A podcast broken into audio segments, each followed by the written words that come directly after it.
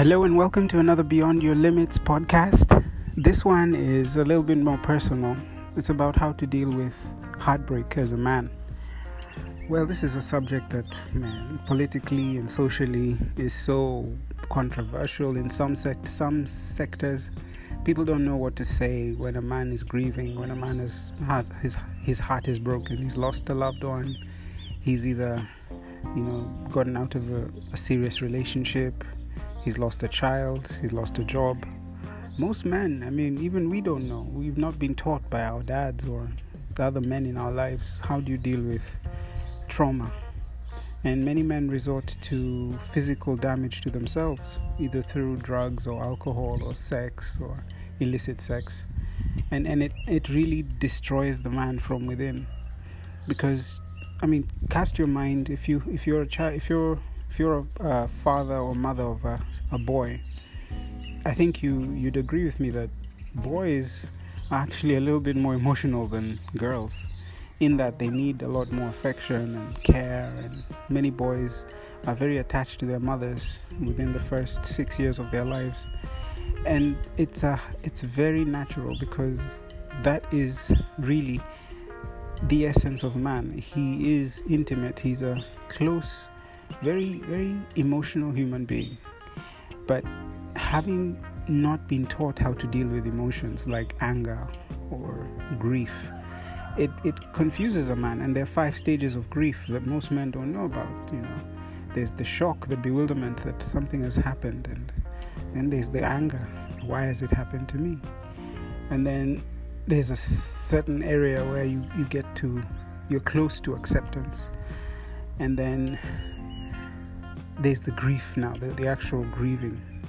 And then finally, you accept the loss, and now you're on the way to recovery. But if you don't know those things and you've not been gui- guided towards them, it can be very difficult. So, my advice to anyone dealing with a man who is going through some level of grief it could be a loss of a job, loss of potency, male potency, it could be a loss of a limb, an eye, a, a hand, could be loss of uh, a loved one, a child, a wife, a girlfriend. Please be gentle with this man. Allow him, first of all, the distance to go through the stages of grief. He is also trying to understand what exactly he's feeling. Um, allow him, just be there for him. Don't don't tell him to be strong. Don't tell him to, because he knows all that stuff. What he needs from you is understanding. And by understanding means sometimes leave him alone. Just leave the boy alone. He will get over it eventually. And then, with the time that he needs to process, because men go into caves, as I'm sure you've seen in some settings, you know, a man needs time to process what he's going through. So let him. And if his cave is uh, going, you know, somewhere where he can be alone or building something. Could be you know starting a project or a business. That's his way of grieving. Allow the guy to do it. That's how he understands what to do with grief. Um, another thing to do with men is allow him to tell you what he feels without you judging how he feels or what he feels or questioning his whatever he's going through. So, for instance, if he has lost uh, a loved one, could be a wife, he's, in a in a divorce situation, and he starts talking about his exes, and I wish I wish this happened, or I wish I married so and so. Don't judge him by saying for what he's saying. Just allow him to vent because he's processing a lot of his own emotions that probably he's never talked about and allow him to just take it all out he's not looking af- looking for judgment. He doesn't need your judgment at all. What he needs is a listening ear. And many times, many men, all they do is want to just listen, to be heard. Hence, you go to a bar, you see a lot of men talking to each other, and it's probably usually over a few swags of swigs of alcohol. So they they're not really inter- interested in the alcohol.